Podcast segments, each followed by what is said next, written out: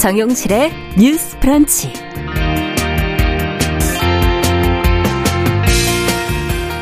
안녕하십니까 정용실입니다. 우리나라가 초고령 사회 진입을 눈앞에 두고 있는 만큼 앞으로 노인의 삶의 질을 높이기 위한 정책이 더 많이 이제 요구가 될 것입니다.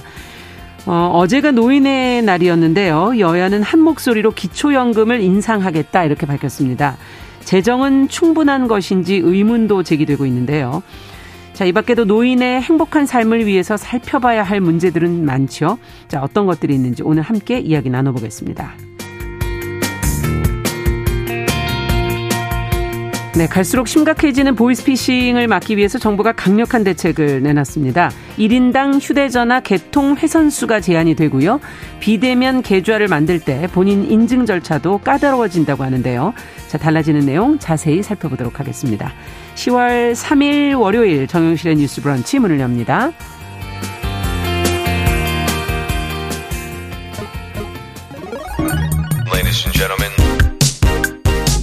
새로운 시각으로 세상을 봅니다. 정용실의 뉴스 브런치 뉴스픽. 네, 정용실의 뉴스 브런치 항상 청취자 여러분들과 함께하고 있습니다. 오늘도 유튜브 콩앱 라디오로 들으시면서 의견 보내주시면 감사합니다. 자, 뉴스픽으로 시작을 해보도록 하죠. 어, 오늘부터 저희가 10월부터 조금 변경을 했습니다. 뉴스픽 시간을 조금 늘렸습니다. 정책 제안 뭐 이런 부분을 좀 저희가 더 심도 깊게 다뤄볼까 하고 있는데요. 어, 월요일과 수요일은 변함없이 두 분과 함께 합니다. 전혜연 우석대 개공 교수님 어서 오십시오. 안녕하세요. 전혜연입니다. 네, 조론 변호사님 어서 오십시오. 네, 안녕하세요. 조은입니다. 어, 제가 앞서 이제 말씀드렸던 어제 노인의 날, 어, 이 날을 맞아서 오랜만에 여야가 뜻을 같이 하는 모습을 보였습니다. 기초연금을 올리겠다 이렇게 말을 했는데요. 어떤 내용들이 언급이 된 것인지 어, 조 변호사님께서 먼저 좀 정리를 해주시죠. 네, 여야가 어제 모처럼 음. 한 목소리를 냈는데요. 노인의 날을 맞이해서 현재 만 65세 이상, 소위 하, 하위 70%를 대상으로 월 30만 원 지급되고 있는 기초연금을 월 40만 원으로 인상하겠다라는데 음. 목소리를 모은 겁니다. 네. 일단 여당인 국민의힘 측에서는 기초연금을 40만 원까지 단계적으로 인상하는 안을 추진하고 있다. 네. 약자 중심의 복지 정책을 통해서 어르신들이 어려움에 빠지셨을 때 국가가 삶의 버팀목이 되드리겠다라고 음. 발표를 했습니다. 그러니까 이제 단계적으로 40만 원까지 인상을 한다라는. 거고요. 네. 올해는 지금 30만 원이었는데 이제 내년에는 32만 원이 조금 넘는 음. 수준을 유지할 거라고 합니다. 윤석열 대통령 같은 경우에도 대선 후보 당시에 기초연금 월 40만 원을 공약으로 내세웠었고요. 네. 당선 이후 100대 국정과제에도 그 노인 빈곤 완화를 위해서 기초연금을 단계적으로 인상하는 방안을 음. 포함시켰습니다. 그런데 더불어민주당도 이에 대해서 찬성하는 입장입니다. 네. 그런데 다만 국민의힘과 조금 의견이 다른 부분은 월 40만 원으로 올리겠다. 음. 그리고 대상을 모든 노인으로 확대하겠다라는 건데요. 아. 민주당에서도 지금 이 올리는 안에 대해서 조금 내용상의 차이는 있습니다. 음. 그러니까 일부는 단계적으로 40만 원까지 올리겠다. 아. 그리고 지급 대상을 모든 노인, 지금은 소득으로 봤을 때 70%를 70%. 지급하는데 네. 모든 노인으로 지급하겠다라는 거고요. 일부에서는 당장 내년 1월부터 40만 음. 원으로 올리 올리자. 올리고 모든 노인에게 지급하겠다. 이런 안들이 지금 나뉘고 있습니다. 그런데 음. 결론적으로 현 정부건 그 야당 측이건 네. 40만 원으로 인상을 하는 데는 지금 뜻을 모으고 있는 편이고요. 네. 일단 이렇게 정치권뿐만 아니라 어르신들로 구성된 비정규직 노동자 단체 음. 인 노년 아르바이트 노조가 있습니다. 음. 여기에서도 65세 이상 모든 노인에게 동일한 기초연금을 지급하라라고 촉구를 한 바가 있고요. 음. 또 기초연금 인상과 연계한 국민연금 개편에도 반대를 하면서 현재 기초연금법을 노인수당법으로 개정을 하거나 기초연금법을 폐지하고 노인복지법에다가 노인수당 네. 지급 항목을 신설하라고 요구를 함으로써 음. 어떻게 보면 더불어민주당에서 지금 제기하고 있는 안보다 조금 더 혁신적인, 조금 음. 더 진보적인 입장을 취하고 있는 단체들도 있습니다. 그렇군요. 그런데 기초연금 확대하는 것은 어떻게 보면은 뭐 국가가 국민을 음. 보호한다라는 측면에서는 좋을 수도 있는데요. 네. 이게 일단 복지 예산으로서 지급을 하는 거기 때문에 그렇죠. 우리나라가 과연 예산 그리고 재정 부담, 음. 재정 부채 비율 관련해서 건정성에 대한 우려의 목소리가 음. 나오고 있고요. 또 지금 이렇게 40만 원으로 인상한다라는 것 자체가 음. 2024년에 있을 총선을 앞 두고 그렇죠. 단순히 노인들의 표심을 잡기 위한 것이 아니냐. 음. 여러 가지 재정적인 방안에 대한 근거라든지 재원은 마련을 해두고 있는 것이냐 이런 음. 비판적인 목소리도 나오고 있습니다. 네. 지금은 좀 먼저 큰 내용부터 해서 좀 작은 내용으로 좀 가보도록 할 텐데요. 어, 노인 빈곤의 문제를 해결해 보겠다는 그 의도는 두 어, 양쪽 당에서 다 좋지만 지금 말씀해 주신 어, 재정의 재정 건전성의 문제 어, 실현 가능성이 있느냐 이런 지적도 있고요. 지금 이 부분은 어떻게 보시는지 두 분 말씀 좀 듣고 싶네요. 일단은 노인 복지가 음. 시급한 문제이냐에 대해서는 대부분이 공감을 하고 그렇죠. 있습니다. 왜냐하면 네. 올해 65세 이상 인구 900만 명이 넘어서 전체 17.5%고요. 17.5%. 2025년도에 20.6%입니다. 아, 네. 5명 중에 1명이 65세 이상 고령화 사회니까 예. 이 문제를 복지제도와 어떻게 연결시킬지에 대한 논의는 꼭 필요하겠죠. 그리고 음. 그한 방법이 지금 기초연금입니다. 음. 근데 30만 원 정도로 추산을 했을 때 들어가는 예산. 비용은 21조 원으로 추산이 아. 되고 이걸 40만 원으로 올렸을 경우에는 지금 정의당 추산에 보면 12조 원이 더 늘어날 것으로 네. 되고 있기 때문에 이 부분에 대해서는 여야가 좀 머리를 맞대야 된다라고 보는데요. 그렇죠. 사실은 지난 대선 과정에서 잘 보면 연금 개혁에 대해서 다시 모든 후보들이 공감대를 이루는 발언을 토론에서 했었습니다. 음. 그래서 지금 국회에서 지난 7월에 여야 합의로 국회 연금 특위가 이미 출범을 한 상태거든요. 네. 제가 보기에는 여기에서 논의를 해야만 생산적인 아닌 그리고 현실적인 안이 그렇죠. 나올 거라고 보고요. 음. 또 하나 대다수 전문가들이 지적하는 부분은 지금 기초연금과 국민연금이 약간 연계됐는데 이게 계속 논란이 되는 부분이 있습니다. 네.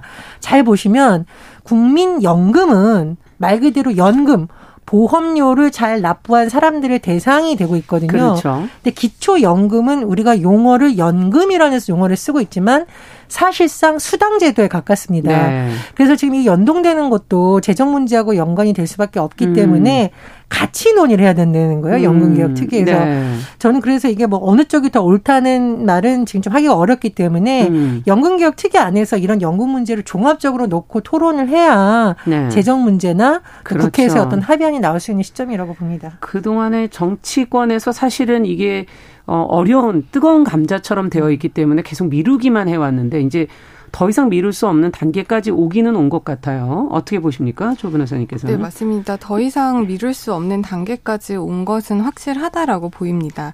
이제 문재인 정부 시절에 OECD에다가 음. 우리나라에서 지금 문제가 되고 있는 그런 연금 그리고 한국의 경제 상황에 비추어 봤을 때 부채 비율 네. 이런 거에 대한 보고서를 의뢰를 했었어요. 어. 그래서 그 보고서가 최근에 나왔었는데 그 OECD 보고서를 보면은 네. 우리나라가 그 OECD에서 연령별 빈곤 그래프가 나왔는데요. 아. 한국과 OECD의 격차가 65세까지는 그런 빈곤의 차이가 많이 없다라고 합니다. 네. 그런데 이제 문제가 66세부터 이제 시작을 한다라고 하는데 음. OECD 평균의 그 66세 이후에 연령별 빈곤율이 10% 30%대인데요. 어. 한국 같은 경우는 30%대가 아, 넘는다고 합니다. 두 배가 넘는군요. 그리고 76세부터는 음. 아예 50% 수준을 넘는다고 아. 하니까 우리나라 같은 경우에 노인 빈곤율 문제가 다른 OECD에 비해서 훨씬 높다라는 거죠. 네. 그런데 지금 앞으로 더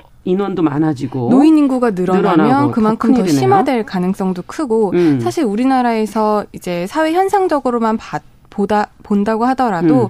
청년층에 있어서의 상대적인 빈곤, 네. 빈부격차보다 노인층에 있어서의 빈부격차가 훨씬 더 크다라는 아. 걸 우리가 느낄 수가 있거든요. 예. 근데 OECD에서는 한국이 이대로 지금 국민연금이라든지 지금 지금 지급하고 있는 기초연금이 음. 이대로 지속이 된다면 지금 같은 경우에는 2022년을 기준으로 부채 비율이 한 50% 정도인데 네. 이게 지속된다라고 하면 은 2060년에는 부채 비율이 150%가 넘어간다라는 겁니다. 아. 그럼 거의 이제 뭐 국가 건, 재정 건전성은 무너진다라고 봐야 예. 되는 것이거든요.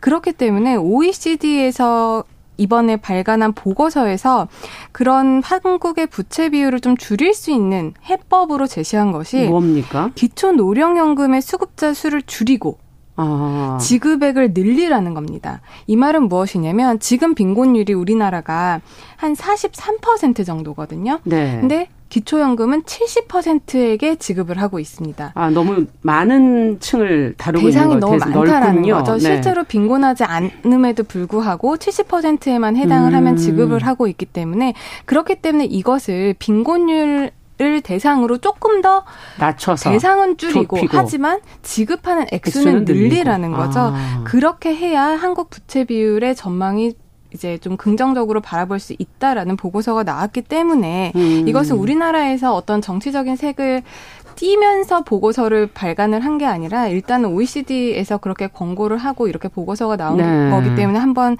우리가 살펴봐야 될 것 같고요. 예. 사실상 건전 재정성의 문제와 노인 빈곤 둘 다 중요합니다. 재정 건전성은 결국 미래 청년들에게 나라를 어떻게 줄 것인가 하는 것과 연관이 돼 있죠. 그렇기도 네. 하고 재정이 어느 정도 건전해야 그럼요. 노인분들에게 지급할 수 있는 기초연금도 지속성이 유지가 될 수 있기 때문에 이게 네. 다 중요하다라고 저는 생각을 하는데 둘다 놓칠 수 우리가 없다. 그 안에서 현실감을 좀 키워야 된다라고 합니다. 음. 생각을 합니다. 왜냐하면 이 재정 부분에 대해서는 누구에게나 다 지급을 하면 좋죠. 음. 그리고 이미 지급한 대상을 줄이는 것은 사실상 굉장히 굉장히 저항이 일이죠. 클 수밖에 음. 없습니다. 그렇기 때문에 정부에서 지금 교수님도 지적을 하셨지만 7월 달에 그런 특위가 지금 출범을 했음에도 불구하고 음. 지금 거의 세 달이 지났는데도 회의가 한 번도 열리지 않았다라고 네. 해요. 그리고 위원장과 간사 차이의 입장 차이도 너무 극명하기 때문에 지금 아. 이게 진행이 되지 않고 있는데 이 기초연금 문제 같은 경우에는 국민연금과 더불어서 우리가 개혁을 해나가야 된다라는 것에는 국민 대다수가 이제 공감 을 동의하죠. 하고 네. 있는 입장이고 정부 입장에서는 우리의 재정이 이렇기 때문에 단계적으로 올릴 수밖에 없다. 음. 아니면은 뭐 대상을 줄일 수밖에 없다라는 점을 충분히 소명을 해야 됩니다. 네. 국민들을 네. 설득시켜야 되고요. 이해시켜야 되고요. 설명을 해야 됩니다. 음. 그렇기 때문에 그런 일들을 지금부터라도 정쟁을 할 것이 아니라 이런 예. 정책 마련을 하는데 조금 더 힘을 써 주셨으면 좋겠습니다. 그러네. 이게 지금 한 당의 문제가 아니라 국민을 대표하는 국회에서 이 문제를 좀 처리를 해야 되고 장기적으로는 이게 청년 세대의 문제, 노인 세대를 다 곤란에 빠뜨릴 수 있기 때문에 대책이 필요하다. 지금 이제 OECD 보고서를 얘기해 주시니까 조금 더, 어, 그 간극을 조금 느낄 수 있을 것 같고요.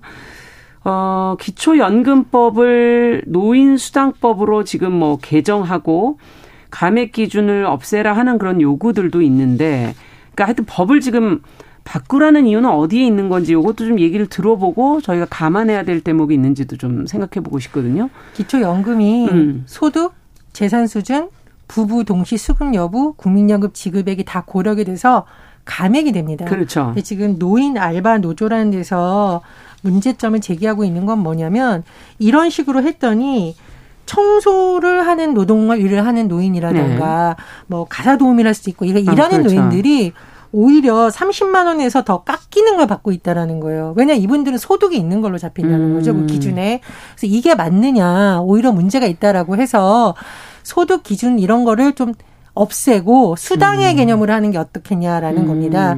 그리고 그렇게 해야만 오히려 어 본래의 목적을 살릴 수가 있다라는 거거든요. 음. 왜냐하면은 기초연금이라는 것 자체가 소득 보장의 의미가 있는 것입니다. 네. 제가 이제 연금이라는 용어를 쓰고는 있지만 그래서 본래의 취지를 살리려면 특히 소득을 기준으로 이렇게 깎는 것은 오히려 음. 열심히 일하는 빈곤 노인층의 근로의욕을 떨어뜨릴 수 있고 불평등을 초래할 수 있다. 이런 지금 음. 주장이 나오는 이유는 여기에 있습니다. 네. 자, 그러면 이 부분을 앞서 얘기한 우리가 그 가지고 있는 그 어, 재산이 많거나 소득이 많은 분들을 또 제외시키면서 어느 정도 대상을 좁히면서 액수를 높이는 그런 방향으로 가려면 또 어떻게 해야 될까요? 감액 기준에 대해서는 어떻게 보십니까, 두 분께서는? 이게 보장적인 측면이 있고, 그러니까 수당적인 측면이 있고, 어떻게 음. 보면은 노인분들의 최저 생활을 유지할 수 있는 수준을 맞춰준 맞춰줘야 된다라는 네. 그런 목적이 또 하나가 있기 때문에 이게 굉장히 산정하는 것이 어려울 수는 있습니다. 예. 그런데 지금 이게 가장 문제가 되는 것은 이게 수당이냐 이거 여부를 좀 떠나서 지금 소득도 내가 일정 정도 일을 해서 소득이 잡히면은 기초연금이 줄어드는 부분 이 문제도 있지만 예. 이게 또 국민연금과도 내가 음. 국민연금을 얼마씩 받느냐랑도 문제가 있습니다. 지금 현재 기준으로요. 국민연금을 한 40만 원 정도가 넘게 내가 수령을 하게 되면은 예. 거의 기초연금이 50% 정도가 줄어들게 됩니다. 예. 그런데 사실 우리가 국민연금 같은 경우에는 우리가 10년 이상 가입을 해야 되고 일정 정도 계속 국민연금을 납부를 해야 받는 거잖아요. 그렇죠. 그런데 이게 예전에는 기초연금 같은 경우가 10만 원이었다가 지금 40만 원까지 올라와 음. 버리게 되면은 음. 내가 국민연금을 굳이 안 내도 아, 굳이 그러네요. 안 내도 나중에 예. 그냥 기초연금을 받으면 되지 음. 이런 생각이 들 수가 있습니다. 네, 국민연금이라는 건 또 어, 모두가 내므로써 더 사회적으로 보장을 나누어서 하려는 의도가 있는 건데요. 그렇죠. 어. 그렇기 때문에 굳이 이제 국민연금을 내가 40만 원 타려고 내가 10년 아. 동안 이걸 붓느니 그냥 나 그냥 젊었을 때좀 음. 편하게 살고 기초연금 40만 원 는다고 하니까 그때 가서 받겠다라고 생각이 예. 될수 있거든요.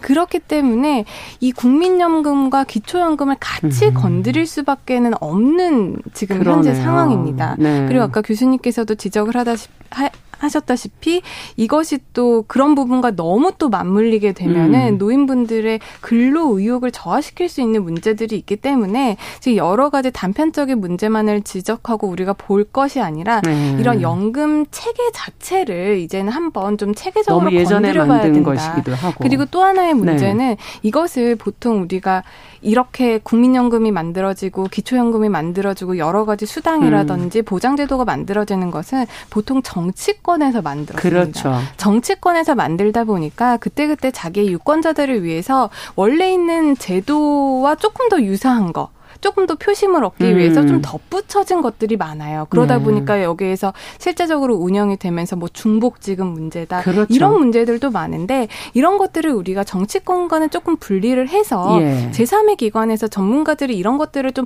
한번 체계로 다 다뤄서 의견을 주고 같이 구조를 짜고 짜주고. 다시 체계적인 네. 문제로서 우리가 건드려야 될 시, 그런 시점에 와 있다라고 생각을 합니다. 네. 근데 변호사님 말씀이 맞기는 한데 음. 결국은 음. 관련 법을 고쳐야 되는 것도 국회를 거쳐야 되니까요. 음. 제가 국회 특위를 자꾸 강조하는 이유는 음. 정의당 같은 경우에는 증세가 바탕이 되지 않는 복지 확대 음. 재정위기란 암초에 걸릴 수 있다. 그러니까 민주당과 약간 입장이 음. 다른 거죠. 민주당의 제안을 환영하나 재정 논의를 같이 해야 된다라는 입장에도 방점이 가 있는 겁니다. 그렇죠. 그리고 네. 증세가 필요할 수도 있다 이렇게 하려면 음. 이 얘기거든요. 네. 이건 결국은 단순히 연금 문제가 아니라 세금을 어떻게 걷느냐와도 연관이 모든 게 다 연결이 되는 거죠. 그렇습니다. 그래서 제가 네. 이게 국회 차원에 중요하다는 것이 음. 결국 증세든 감세든 국회를 거쳐야 되거든요. 음. 그래서 교수님, 아, 변호사님 말씀처럼 전문가들의 연구 결과도 중요하지만 예. 이게 어떤 사회적 합의의 형태를 띠려면 국회를 또 통과를 해야 법제도를. 만들어야 되니까. 예, 그래서 저는 국회 차원의 특위도 빨리 좀 가동이 그런데 돼야 된다고 이제 봐요. 두 분의 말씀을 사실은 또 좀 조화롭게 만들어 본다면 전문가들이 그런 기본 틀을 여러 개의 형태로 짜주고 그것을 국회에서 논의를 해보는 방향으로 하면서 결정을 만들어갈 수도 있을 텐데 단순하게 그 안에서 숫자 노름이나 그것만으로 하는 거는 또 좀 너무 소모적이지 않을까 하는 부분도 생각이 들고요. 문제는 지금 계속 얘기하시는 게 고령화가 지금 너무 급속도로 진행이 되고 있어서 어 일자리의 문제, 주거의 문제, 또 사회 관계망의 문제, 어 이런 여러 측면에서 노인의 삶을 한번 이번 기회에 좀 어, 살펴보면서 같이 제도를 만들어 가야 되는 건 아닐까 하는 생각도 듭니다. 음. 두 분께서 그 부분은 어떻게 보십니까? 지금 뭐 김미숙 님께서는 의견을 65세 이상이 고령이라고 하는 것도 좀, 어, 그렇지 않냐. 75세 이상이 돼야 고령 아니냐라는 의견을 주시는 분들도 있는데 이 나이의 문제라든지 여러 가지 네, 부분에서. 맞습니다. 몇 살부터 이제 음. 노인으로 네. 볼 것인가. 또 예전의 노인분들에 대한 우리나라에서 바라보는 시각과 지금의 65세 이상을 바라보는 지금 사회의 그렇죠. 시선이 좀 다를 수가 있거든요. 네. 사실상 예전에 65세 이상이면 거의 근로 할 수 있는 능력이 없고 음. 사회로부터 많이 동떨어지고 이런 대상이었다라고 네. 한다면 지금 65세 이상인 분들은 아직도 건강 상태도 굉장히 양호하시고 그렇죠. 근로를 하려는 의욕도 강하신 네. 분들이 많기 때문에 우리가 그 복지를 측, 음. 복지 측면에서 바라보는 노인 인구 연령에 음. 대해서 우리가 다시 한번 사회적으로 재논의를 해야 될 필요성은 있다라고 생각을 음. 하고요.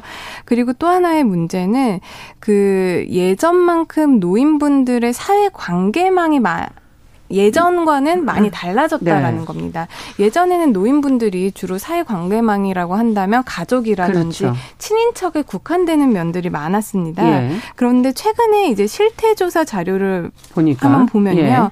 그 과거보다 이제 자녀가 줄고 또 노인 단독 가구라든지 부부 가구가 음. 이렇게 증가를 일어나서. 하면서 사회적 관계망 변화가 굉장히 뚜렷하게 변화를 하고 있다라고 합니다. 음. 그러니까 과거에는 가족 중심이었다라고 한다면 이제는 주변 음. 지인들을 이제 중심으로 변화를 하고 있고 네. 노인들의 가치관 같은 경우에도 예전에는 자식들에게 의존하려는 아니면 배우자에게 의존하려는 그러한 음. 생각보다는 독립적인 경향을 음. 많이 보인다라고 해요. 그러다 보니까 예전에는 이제 가족 중심으로 이루어졌던 것들이 음. 이제는 자신들의 또래 문화 그리고 사회적인 문화 그리고 음. 봉사 활동이라든지 이런 문화 활동이 굉장히 넓어졌다라고 하는 점을 본다면 네. 우리나라에서도 정책적인 측면 측면에서 이분들에게 어떻게 사회관계망을 더 형성할 수 있도록 해줄 그렇죠. 것인가. 그리고 더 나아가서는 노인분들이 근로 의욕을 가지고 근로를 할 수 있게 수 노인분들의 있는. 특성을 고려한 이런 음. 일자리를 어떻게 만들어드리고 음. 어떻게 근로 의욕을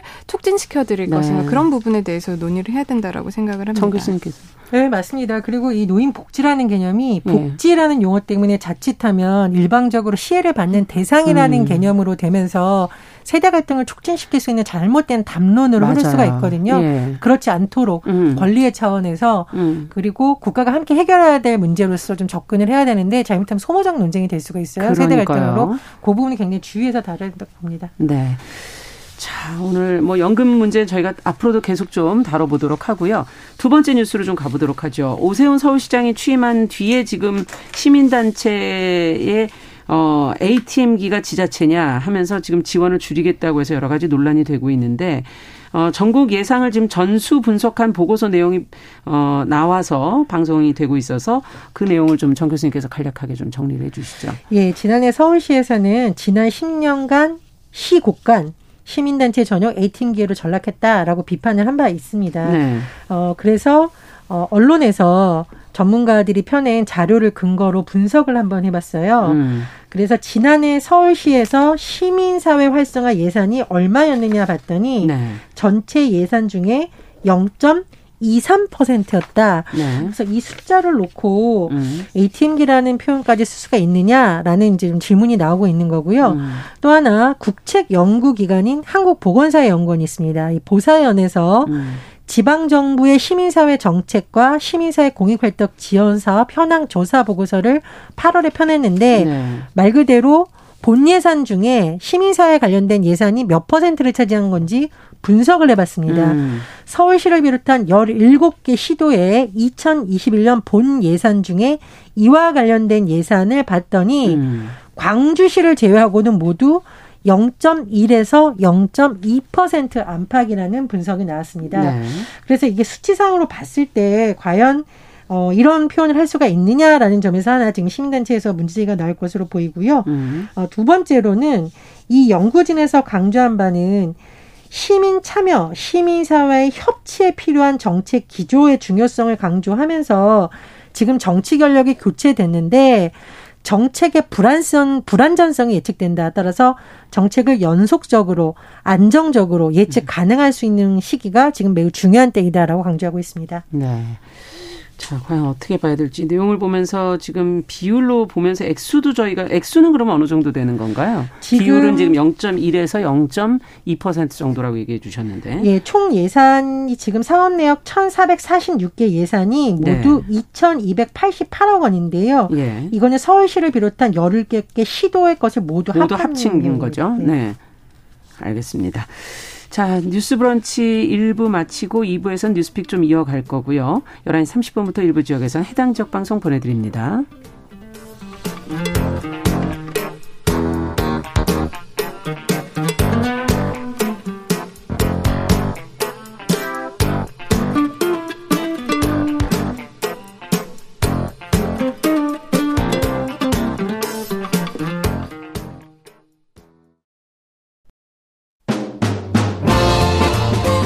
여러분은 지금 KBS 1라디오 정용실의 뉴스 브런치와 함께하고 계십니다. 네, 뉴스픽 계속 이어가겠습니다. 지금 정 교수님께서 그 퍼센트와 비용 액수를 지금 얘기를 해 주셨어요. 시민단체 지원되는 예산. 자, 비율이 뭐 생각보다 낮고, 어, 액수가 만약에 더 이거보다 뭐 적다 하더라도 어쨌든 투명하게, 어, 세금으로 하는 건 항상 투명하게 필요한 사업에 지원될 수 있도록 어, 검증은 까다로워야 된다라는 지적도 지금 나오고 있는데요. 자, 두 분께서 이 보고서 내용을 보시면서 어떤 어, 생각을 하셨는지, 어떤 부분을 좀 중심적으로 보셨는지, 조 변호사님께서 먼저 좀 얘기 좀 네, 해주시겠어요? 지금 수치상으로 뭐 음. 뭐한 0.23% 정도다. 네. 이게 ATM 기계라고 할 수가 있느냐라고 음. 하는 지적도 있는 것 같은데요. 저는 이게 비율이 적다라고 해서 음. 이런 부분이 뭐 재정 건전성이라든지 투명성이 없어서는 안 된다라고 생각을 합니다. 음. 뭐 비율은 낮지만 이 네. 비율이 낮다라고 하더라도 음. 일단 굉장히 시민사 시민 단체를 지원하는 사업이고 음. 그렇게 본다면 재정에 있어서 투명하게 관리가 되고 엄격하게 음. 집행이 되어야 시가 아니 지자체가 지원하는 음. 시민단체의 신뢰성이 높아질 수 있는 부분이기 때문에 네. 이런 재정 투명성은 엄격하게 관리가 되어야 된다고 생각을 합니다. 네. 정 교수님께서는 어떻게 보십니까? 아 예, 음. 뭐 회계 집행의 투명성은 어디다 높아야 됩니다. 특히 음. 세금이 보조금 형태로 지급된다는 건 네. 당연히 투명해야 되는데 저는 좀 아쉬운 것이 어떠 어떻게 해봐서 어떤 거는 효과가 있었고 어떤 건 음. 문제가 있다라고 했으면 시민단체도 좀 수긍을 했을 텐데 네. ATM기라고 하니까 모든 시민단체들이 보조금을 막 쓴 것처럼 음. 자칫하면 정치적 프레임이 씌워질 수 그렇죠. 있잖아요. 조금 더 정교한 용어로 정확하게 짚어줬더라면 음. 시민들도 뭐 정치적인 해석이 좀 줄어들고 관련해서 지적을 받은 단체들도 수긍하지 않았을까라는 좀 아쉬움이 들고요. 네. 두 번째로 우리가 시민 단체가 하는 활동 자체가 정량적으로 분석할 수 있는 경우가 있고 정성적으로 분석할 수 있는 음, 경우가 그렇죠. 있다고 생각을 합니다. 네. 특히 정성적인 경우에는 이 사업을 하고자 하는 취지하고 맞았을 때 우리가 음. 잘했다 못했다를 할 수 있는 거지. 만약 거기에 다른 잣대를 들이대서 음. 평가를 한다면 문제가 생길 수가 있잖아요. 그렇죠. 그러니까 감사를 하거나 여러 가지로 투명성을 우리가 감시할 수 있는 건 있는데 음. 다만 그 잣대를 들이댈 때이 음. 지원 목적에 정확하게 맞느냐를 음. 가지고 감사를 해야 네. 감사 대상도 받아들일 수 있다. 그렇지 않았을 경우에는 굉장히 정치적으로 대립 구도만 좀 격화될 수 음. 있다. 좀 그런 우려가 있습니다. 네. 지금 이제 뭐 지난 8월에 민간 위탁 규정 뭐 개정한 것도 보도된 적이 있고요. 마을 공동체 사업 간판을 내린다는 보도도 이제 최근에 나오게 됐는데 자, 그렇다면 이제 이 투명성을 높이기 위해서 지금 평가 기준인 지원 목적에 맞아야 된다라고 정 교수님께서 말씀을 해 주셨는데 정말 필요한 것 어떤 것들을 마련을 해야 될지 기준을 두 분께서 얘기를 해 주신다면요. 어, 민간 위탁 규정을 이제 개정을 한다거나 아니면 그 서울 마을 공동체 종합 지원센터 사업을 이제 끝내기로 한 거 이것들이 사실상은 여기에 어떤 특혜가 있었다. 일정 단체에 특혜 의혹이 있었다. 이런 것에서부터 지금 비롯돼서 이런 것들이 지금 진행이 되고 있는 거지 네. 않습니까? 그런데 사실상 이렇게 시민단체를 지원을 하는 것은 시민단체라는 그 특성상 정부 지원이 반드시 필요하다라고 생각을 합니다. 네. 그렇지 않으면 시민단체들이 자생적으로는 살아갈 수가 없는 음. 부분이거든요. 네. 그렇기 때문에 사실 우리나라에서 예전부터 계속 그 시민사회를 지원하기 위한 여러 가지 법령들이 있었는데 음. 이런 것들이 정권이 바뀌 면은 그런 음. 정치적인 어떤 편향된 색을 띤 단체들이 특혜를 받거나 이런 음. 부분에 있어서 이런 문제점이 발생을 했다라고 봅니다. 그렇기 때문에 이번에 여러 가지 규정이나 뭐 규칙들을 개정을 하고 손을 볼때 네. 이런 특혜 의혹이 생기지 않고 공정한 그런 심사라든지 음. 여러 가지 사업이 진행될 수 있는 그 틀이라든지 음. 가이드라인을 좀 중점적으로 손을 봐야 되지 않을까 그런 생각을 합니다. 네. 어떻게 보세요, 정 교수님께서는? 아, 제가 가장 우려하는 것은요. 음. 우리가 어떤 감사를 하거나 음. 어떤 단체에 대해서 평가를 할 때 전체 모든 활동을 비판하거나 비난하는 식으로 가면 저항이 너무 크고 그렇죠. 그동안 잘했던 부분까지 음. 다 훼손이 될 수 있다라는 겁니다. 음. 그래서 감사위원회를 통해서 하건 새로운 규정을 만들던 조례를 만들던 예전에 있던 어뭐 어떤 성과를 다 뒤집어라는 거 정책으로 보이면 안 되는 거고요. 네. 정확한 근거를 갖고 해야 되는 거고 음. 예를 들면 언론 보도를 보니까 서울시의 음. 청년 활동 공간 사업에 대해서 인지율이 35%다. 운영 효율이 떨어졌다고 지적을 한 바 있다라고 하는데 네. 이 청년 활동 공간 사업 자체가 청년들이 취업에 매몰되지 않도록 하는 조례를 근거로 했다는 겁니다. 음. 그러니까 이걸 우리가 평가할 때 인지도가 몇 퍼센트니까 잘했다 음. 못했다 한다는 건좀 음. 문제가 있다는 지적도 네. 나오고 있거든요. 그러니까 제가 말하고자 하는 부분은 투명성이라는 부분에서는 시민사회 음. 대부분이 공감할 것이지만 지금 진행되고 있는 방식이 정치적으로 혹시 어, 오세훈 시장에 대해서 비판적인 시민 단체와 음. 각을 세우려는 것처럼 보이면 안 음. 된다. 그 점은 거듭 강조하고 싶습니다. 네, 그리고 저도 하나 한 가지 말씀드리고 싶은 게 이렇게 시민 단체를 지원을 하겠다 아니면 뭐 지원을 축소하겠다라는 것이 네. 사실상 근거라고 할 수 있는 법이 아직 제정이 없습니까? 되어 있지 않습니다. 네. 지금 국무총리 소속의 시민사회위원회를 폐지하겠다라고 음, 이제 입장이 음. 나왔는데 이 시민사회위원회가 어떤 근거 법, 법에 의해서 마련이 돼 있는 것이 아니라 시민사회 발전과 공익활동 증진에 관한 규정 이라는 어떻게 보면 시행령의 근거에서 그렇군요. 지금 굴러가고 있는 거거든요. 예. 그렇기 때문에 이런 시민사회 단체와 관련한 기본법이 좀 만들어진다면 그러네요. 정권이 바뀐다고 해서 이렇게 또 뭐 폐지가 된다, 지원을 한다 이런 것이 아니라 좀 근거법을 여야가 합의를 해서 만들어두고 음. 그 안에 어느 정도의 기준이라든지 그런 여러 가지 체계적인 것들을 좀 넣어둔다면 이렇게 그러네요. 정권이 바뀔 때마다 소모적인 논쟁은 좀 덜할 거라고 생각을 합니다. 네. 자, 오늘 뉴스픽은 여기까지 듣겠습니다. 조으론 변호사 전혜영 교수와 함께했습니다. 말씀 잘 들었습니다. 감사합니다. 감사합니다.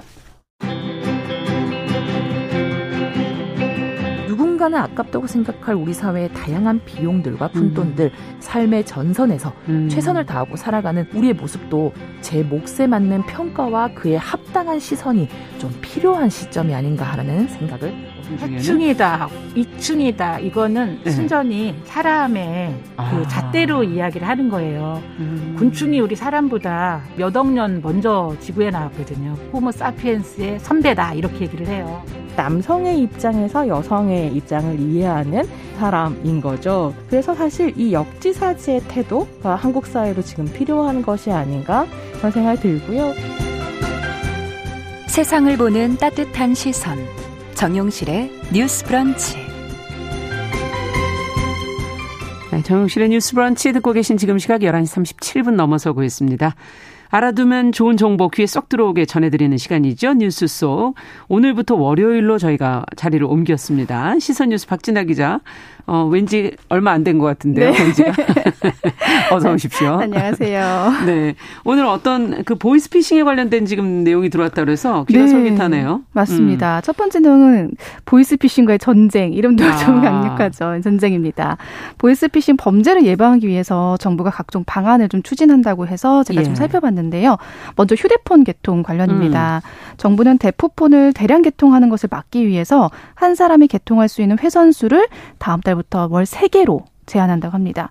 그러니까 현재는 한 개 통신사당 3회선씩 최대 150개까지 개설이 가능했었습니다. 이거는 진짜 문제가 있었네요. 네. 그래서 네. 실제로 최근에 특히 어르신들을 상대로 해서 어, 신분증 놓고 가시면 저희가 개통해 드릴게요 라고 해서 그렇게 놓고 가시면 아. 그걸 가지고 150개씩 개통을 해서 그게 이제 폭탄으로 날아가는 그런 현상들이 되게 많았거든요. 그렇군요. 네. 그래서 이런 것들을 좀 막기 위해서 음. 특히나 대포폰, 뭐 보이스피싱 등의 불법 행위 이력이 있는 명의자 같은 경우는 일정 기간 신규 제한 신규 개통 자체도 제한을 하고 그렇죠. 네 이런 식으로 좀 이번에 휴대폰 개통하는데 좀 제한을 둔다고 합니다. 이게 정부가 관심을 가지면 할 수 있는 부분이었군요. 맞습니다. 본다면. 네. 네. 근데 또 이제 한해 한 통신사당 3회선씩이라고 제한을 해도 또 분명히 문제가 될 수 있는 부분들이 있기 때문에 어. 가장 중요한 거는 휴대폰 개통하실 때 주민등록증, 이 신분증 절대로 그곳에 놓고 오시면 안 된다는 거. 그 자리에서 확인하셔야 네. 되겠네요. 맞습니다. 네. 네, 그거 정말 중요하기 때문에 부분을 꼭 기억하시면 되고요.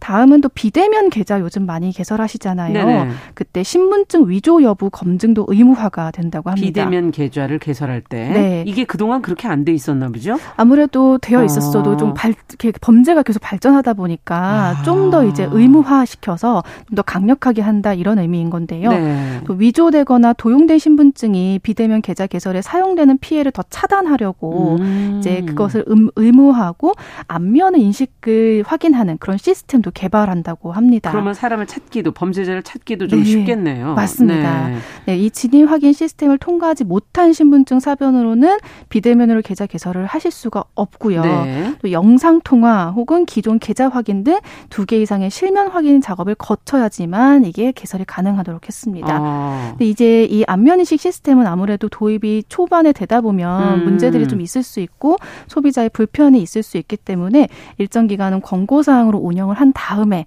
의무 사항으로 네, 나중에 맞습니다. 바뀌게 운영. 된다. 맞습니다. 네. 초기는 좀 이제 그것을 하실 수 있도록끔 좀 도와드리긴 한다는 말씀인데 네. 보이스피싱이 정말 갈수록 너무 진화되고 있어서 음. 피해가 뭐 상당해요. 액수도 굉장히 네. 큰 것들이 많이 보도가 되더라고요. 맞습니다. 노력이 좀 필요할 때이긴 한 것 같아요. 맞습니다. 그 최근에 그래서 여러 가지 확인 절차들이 나타나고 음. 있기는 한데요. 그래도 이제 좀 역부족이다 이런 말들이 많았습니다. 네. 그래서 대표적으로 본인 확인 절차하는 것 중에 하나가 요즘 일원 송금이라는 게 네, 있습니다. 네. 내 계좌로 이름을 보내주면 그 계좌 번호에 찍힌 뭐 번호라든지 그렇죠. 그 단어 같은 것들을 입력하는 맞아요. 그런 거잖아요. 이 인증 역시가 좀 변화가 된다고 합니다. 음. 인증번호의 이 입력 유효 시간이 최대 15분 이내로 단축이 되는 겁니다. 그렇죠. 음. 근데 그동안 일부 금융사가 이 인증번호를 14일 이내에만 입력해도 되도록 했습니다. 아, 그래서 네, 이 대포 통장 구매자가 아이디나 비밀번호나 이런 것들을 설정하고 변경할 수 있는 시간을 준 것이 아니냐 음. 이런 지적에 따라서 앞으로는 최대 15분 이내로 단축이 된다고. 대부분의 것이 이런 거 입력할 때 보면은 15분도 네. 아니에요. 2, 3분 안에 그쵸, 하게 돼 있잖아요. 네. 네. 어, 유난히 이쪽에만 좀 허용 시간이 너무 긴 거 아닌가 하는 생각도 드네요. 맞습니다. 그래서 좀 변경이 되, 도록 한 거고요. 또 비대면 계좌 개설을 통해서 오픈 뱅킹에 가입하는 경우는 경우는 자금이체가 3일 동안 차단됩니다. 음. 왜냐하면 비대면 계좌 개설로 오픈 뱅킹을 개설하는 것 자체가 조금은 더 쉬울 수 있기 때문에 음. 그래서 이제 3일 동안은 자금이체를 할 수 없게 하는 거고요. 음. 또 금융 공공기관 등이 보낸 정상적인 문자를 수신자가 바로 알아차릴 수 있도록 하는 안심마크 표시라는 것도 올 10월부터 이제 시범 도입된다고 합니다. 네, 이제 보이스피싱 할 때 항상 얘기되는 게 이제 국제전화를 음. 통해서 뭔가 이제 연락이 오는 네. 경우가 많잖아요. 번호가 그렇게 찍히는 경우가 많은데 네. 이 부분은 어떻게 해결이 돼 가나요? 네, 국제 전화를 통한 사칭 범죄 피해 예방을 위해서 통신사 단말기 제조사의 국제 전화 안내 의무 자체가 좀 더 강화가 된다고 합니다. 음. 일단 국제 전화가 걸려오는 경우는 단말기 화면에 국제 전화 이렇게 한글로 안내 아. 표시가 되도록 했고요.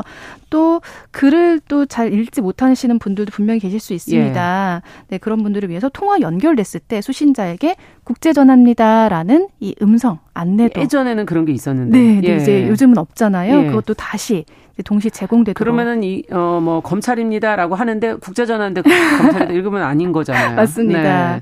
네. 특히 요즘 또 문자로 아빠 나야 휴대폰 분실했어. 예, 이런 국제전화면 네, 안 되는 거죠. 안 되는 거니까 네. 이제 그런 것들이 좀 더 강화가 된다고 하고요. 또 카드나 통장을 쓰지 않는데 이 계좌번호만 있는 음. 경우 있습니다. 그래서 현금을 입금하려는 분들도 있는데 이럴 때는 한도가 100만 원에서 그동안 100만 원이었는데 50만 원으로 또 줄어들고요. 음. 무통장 입금된 돈을 출금하는 것도 일일 300만 원까지가 가능하도록 네. 이제 강화한다고 합니다. 보이스피싱 조직의 계좌 이체와 출금을 어렵게 해서 음. 그래도 음. 피해를 최소화하기 위한 그런 방안들이지 않나 싶습니다. 네, 느슨했던 그런 어, 부분은 조금 어, 조여주는 것이 당연하지 않나 하는 생각도 드네요. 네. 자, 다음은 상병수당 관련 소식인데요. 네, 보건복지부가 오는 4일 내일부터 11일까지 아프면 실 권리를 위한 제도인 상병수당 시범사업의 집중 신청 기한을 운영한다고 하는데요. 네. 이 상병수당은 근로자가 업무 외 질병이나 부상으로 경제활동이 어려운 경우 치료에 집중할 수 있도록 소득을 보전하는 이른바 아프면 실 권리인 음. 사회보장 제도라고 했습니다. 현재 6개 지역에서 시범사업을 벌이고 네. 있는데요. 서울 종로, 경기 부천, 충남 천안, 경북 포항, 경남 창원, 전남 순천시에서 시범 사업 벌이고 있습니다. 네, 집중 신청 기간을 이제 운영한다. 네. 조금 더 구체적으로 얘기를 해 주시죠. 네, 좀 더 구체적으로 살펴보면 내일인 10월 4일부터 11월 11일까지 약 1개월 반 동안 상병수당 시범 사업 집중 신청 기한을 운영하는 건데요. 이거는 음. 지난 7월부터 실시한 상병수당 시범 사업은 현재까지 1,200건의 신청이 접수가 됐다고 합니다. 음. 그래서 1인당 평균 54만 원 정도를 받았다고 하는데요. 네. 근데 이걸 또 놓치신 분들이 있으시다고 해요. 예. 그래서 이번 집중 신청 기간 동안에는 새롭게 상병수당 신청이 가능해진 경우들이 있어서 그런 것들을 고려해서 신청 기간이 지났거나 음. 그런 분들도 이제 신청을 하면 받으실 수 있는 건데요. 업무의 부상이나 질병으로 아파서 근로할 수 없었다는 사실을 증빙하는 자료를 내면 되고요.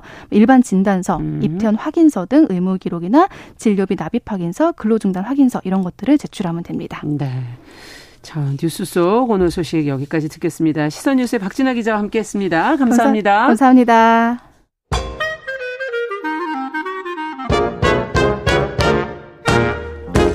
모두가 행복한 미래. 정용실의 뉴스 브런치.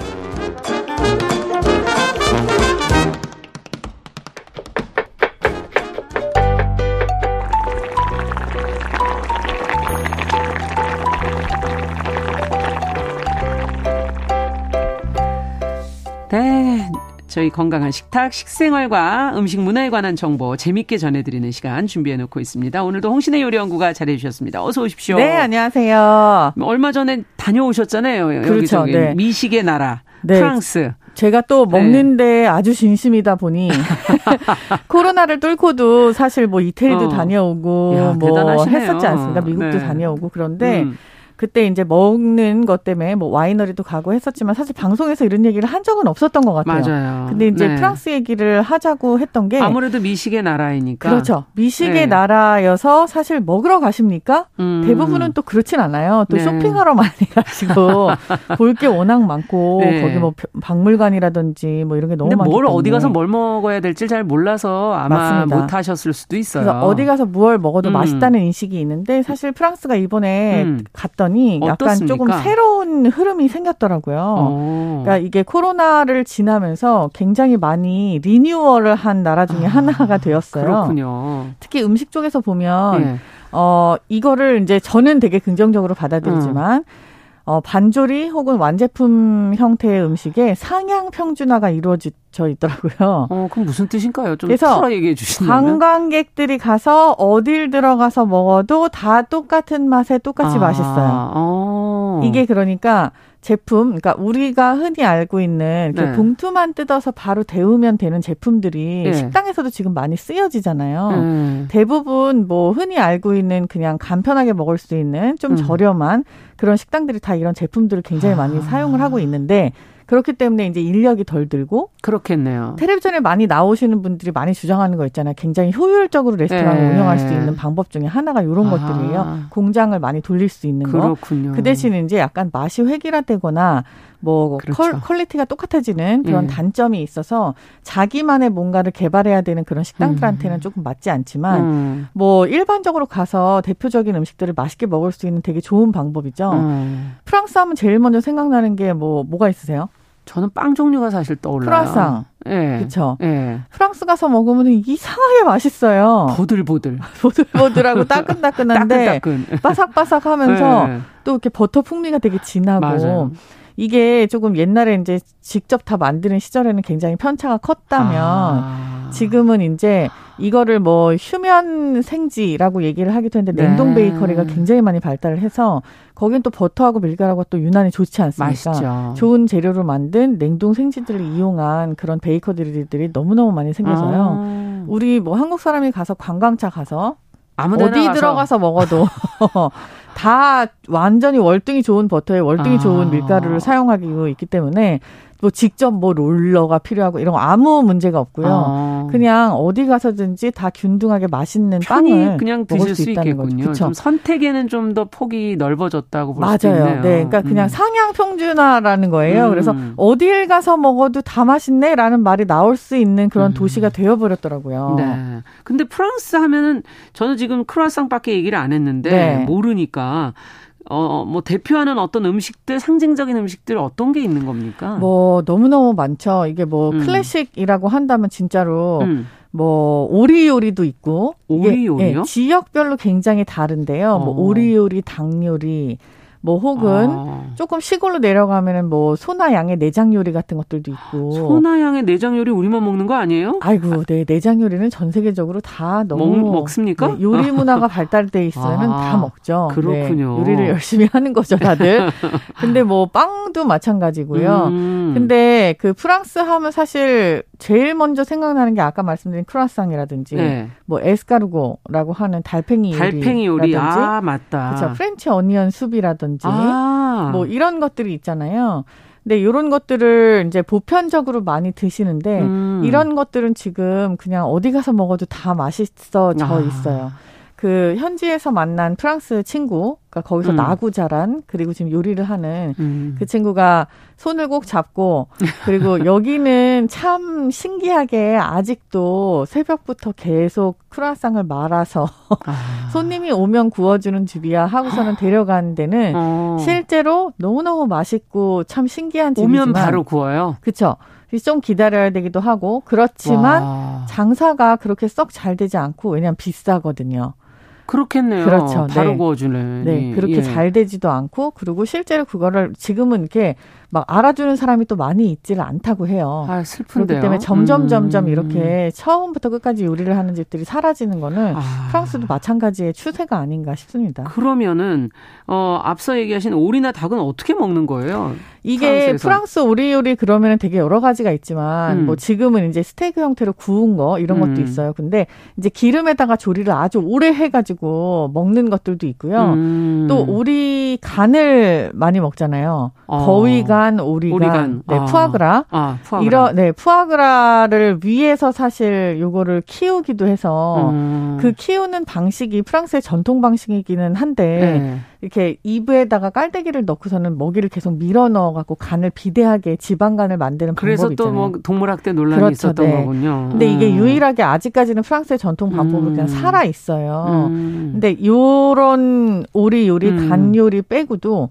살을 갖다가 이렇게 눌러가지고 요리하는 요리들도 있고 기름에 음. 넣어서 장시간 조리하는 방법도 있고 뭐 confit가 뭐 그렇죠, 네. 네. 그런 여러 가지 방법들로 하는 클래식한 요리들이 있어요. 음. 근데 일단은 뭐 프랑스의 뭐 French classic이라고 음. 하면 사실 우리나라에서도 맛볼 수 있는 것들이 꽤 있어서 네. 우리나라에도 네. French 식당들이 좀 있잖아요. 어떤 걸 먹어야 될까요? 뭐 이런 지금 제가 말씀드린 오리 스테이크라든지 아. 아니면은 뭐 소찜이라든지 고기 요리들이 많군요. 네, 해산물 요리들도 많아요. 이건 그래요? 지역 따라 좀 아. 달라요. 네. 어. 음. 프랑스 가정식 식당이 요즘에 많더라고요. 가정식이라는 네. 걸 내세우는 뭔 차이입니까? 지금 이런 음식들 아니에요? 어, 프랑스가 음식 문화를 보면 되게 신기한 게요. 네. 코스 요리가 언제부터 있었다고 생각이 되세요? 원래 처음부터 있었던 것처럼 생각이 되죠. 음. 근데 이 프랑스 코스 요리가 되게 재미있는 게 늦게 생겼어요. 한 19세기에. 어. 러시아의 영향을 받아가지고 러시아가 춥잖아요. 네. 각국의 나라의 문화는 사실 그 날씨하고 뗄래야 될수 없는 관계인 그렇죠.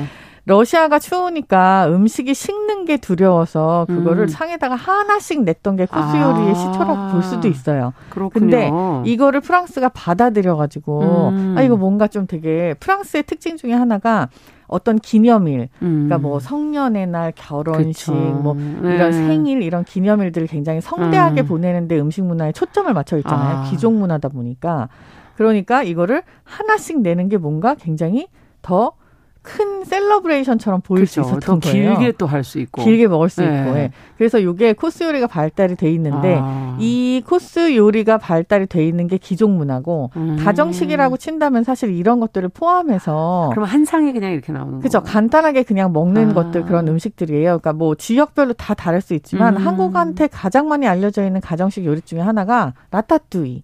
아, 채소 구이잖아요. 예, 네. 맞아요. 이런 것들이 다 가정식이에요. 뭐 아. French onion soup도 뭐 72시간을 볶아서 뭐 이렇게 한다고 음. 하지만 요런 수프 종류들도 다 가정식이고. 요 음. 뭐 해안가 지방으로 간다고 하면은 조개나 음. 굴을 이용한 스튜가라든지 이런 것들 다 가정식인 거죠. 음, 네. 그렇군요.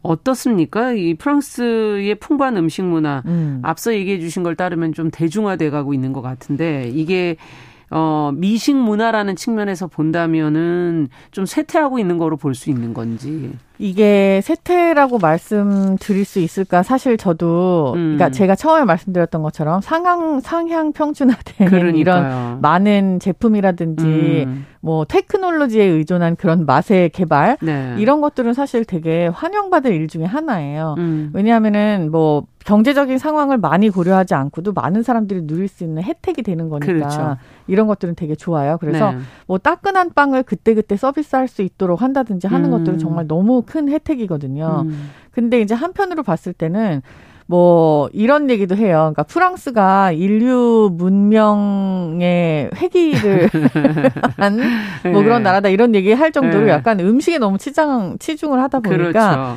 조금 뭔가 안 맞는 경우도 있었거든요. 음. 그리고 계속 거슬러 올라가다 보면 음. 이런 얘기도 많이 해요. 이태리 사람들이 사실 프랑스 음식 되게 음. 무시하고 음. 많이 그리고 서로 이태리, 무시를 하는군요. 네, 이태리 사람들이 프랑스 막 너무 과하다. 네. 그리고 사실 너네의 원조는 우린데 왜 니네가 난리나 이런 얘기도 막 하잖아요. 네, 네. 근데 이거가 사실 이태리에 있는 뭐 메디치 가문의 여자가 프랑스에 음. 시집을 가면서 시작이 된 거군요. 그 모든 사람과 재료와 음. 내가 원래 먹던 게 이런 게 있으니 나 이렇게 계속 먹어야 돼 해서 가지 가지고 간 것들에서 음식 문화가 시작됐다는 그런 얘기도 그렇군요. 있거든요. 네. 그러다 보니 이게 원존이 아니냐. 나는 우리는 이렇게 계속 먹는 음. 게뭐 지금 뭐 유네스코 세계 문화유산에 뭐 프랑스 음식 문화가 등재돼 있고 뭐 이게 예. 되게 재미있는 일이 많았어요. 근데 음. 일단 지금 쇠퇴라고 보기보다는 약간 과도기적이라는 그런 영향이 있는 것 같아요. 네. 오히려 지금 뭐 스페인이나 이런 데는 음. 엄청나게 뭐가 많이 발달을 하는 것처럼 보이는데 음. 이전에 비해서라고 얘기를 한다면 프랑스 지금 과도기에 있는 것 음. 같습니다.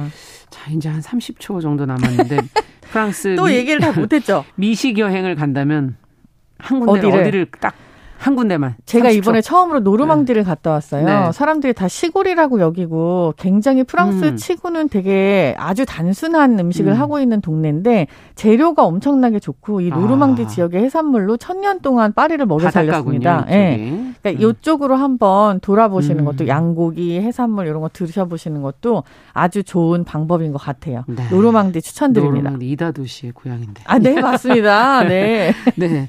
자, 건강한 식탁 오늘 홍신의 요리 연구가와 함께 프랑스 요리의 지금 현 주소 미식 문화에 관한 이야기 어, 저희가 같이 나눠봤습니다. 말씀 잘 들었습니다. 감사합니다. 감사합니다. 자, 정용실의 뉴스 브런치 월요일 순서도 여기서 인사드립니다. 저는 내일 다시 뵙겠습니다. 안녕히 계십시오.